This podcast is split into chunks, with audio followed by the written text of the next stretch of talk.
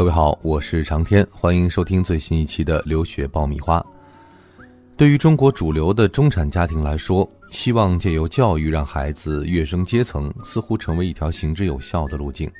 但是送孩子留学到本硕毕业这一笔的费用投入着实不小。中产父母一辈子打工只为孩子出国留学，值得吗？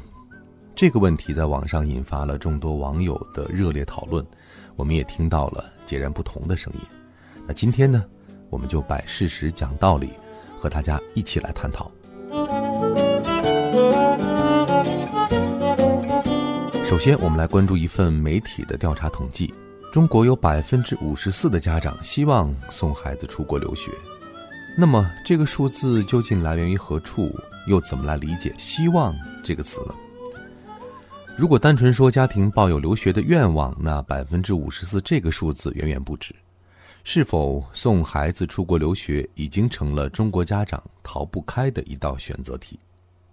但是，如果是指家庭已经有具体的留学计划，这个比例可能会有所偏高。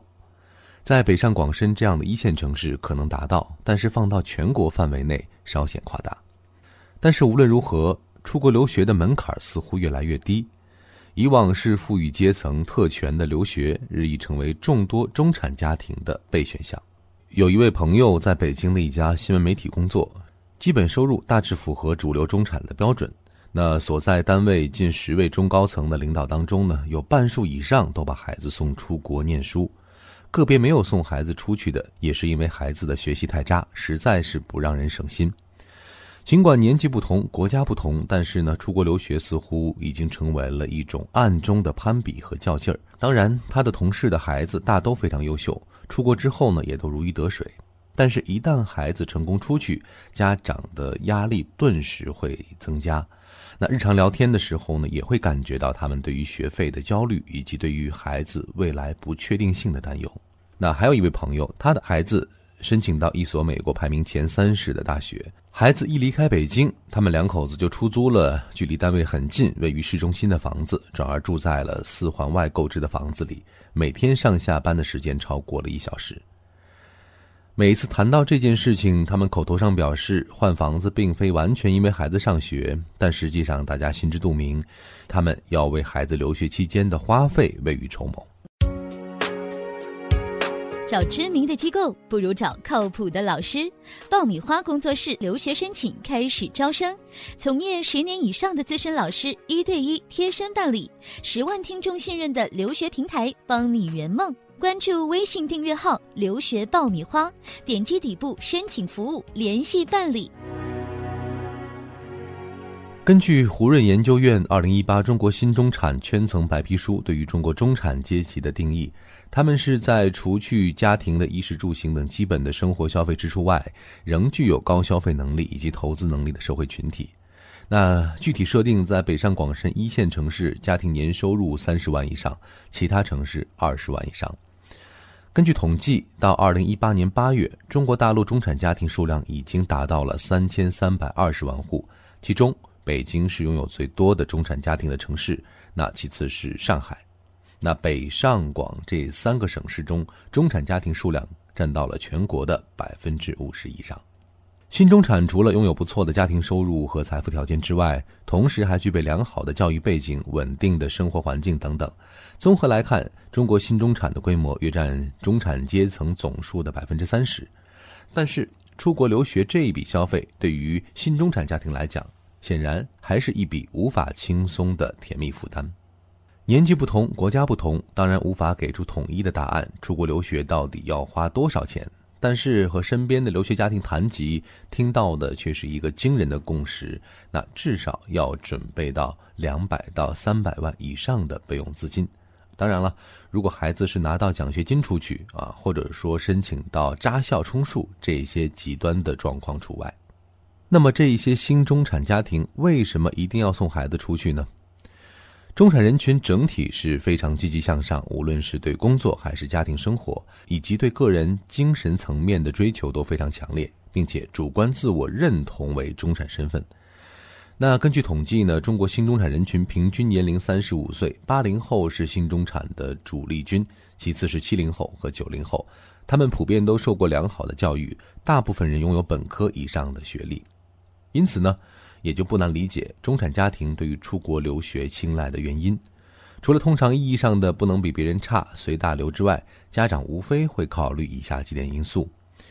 一方面是因为家长对于国内教育的不信任，觉得孩子在国外能接受到更好的教育，而留学回来的人更具竞争力。那另一方面就是家长普遍觉得，既然家庭有这个条件，为什么要委屈孩子？一定要创造机会，让他们出去开开眼界、长长见识。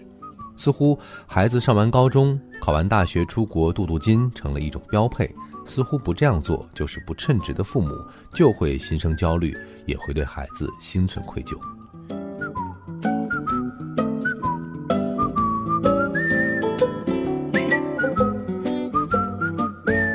当然，出国留学看起来很风光，但是实际置身其中的人都知道，其实留学是一笔风险投资。都说留学生家长是世上最苦的人，交着比别的家庭高得多的学费，克服语言文化的障碍，为子女规划学业前途，还要经历和子女远隔万里的挂念和担忧，最后还要忍受无尽的孤独。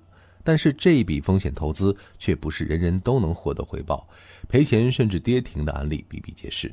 还有一位朋友的例子，他在孩子大三的时候萌生了送孩子出国的念头。他的儿子就读于一所国内二幺幺大学，性格内向，有些腼腆，在班上成绩并不突出，徘徊在中等偏下水平。大学期间甚至有主干课重修的经历。说到出国留学这件事儿，他经常挂在口头的一句话就是。大学毕业后，我给他准备了两百万，算是给他尽到了义务。至于留学之后能学成什么样，就看他自己了。就是为了完成家长的这一份义务，孩子懵懵懂懂地踏上了留学之路。虽然申请到了一所美国排名中等的大学，但是孩子似乎一直没有融入留学的氛围当中，学习成绩平平，生活在自己的小圈子里，并没有结识到更多的人脉和资源。两年硕士之后毕业，并没有留在美国工作的机会，只能打包行李回到国内，开始艰难的寻找工作。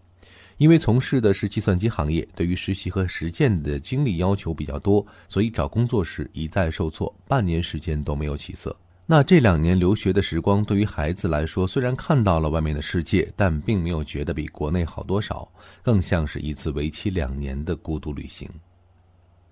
上面的这个故事虽然有一些令人失望，但好在还算平平稳稳。那这些年关于留学生在外遭遇意外、迷失自我、放纵享乐的案例比比皆是。父母在国内辛苦赚钱，孩子在外面花天酒地，留学让孩子变成了无法操控的脱缰野马。根据最新的数据显示，六成以上的海归留学生平均年薪在十万以下，而八成留学生期望的年薪平均水平在二十万左右。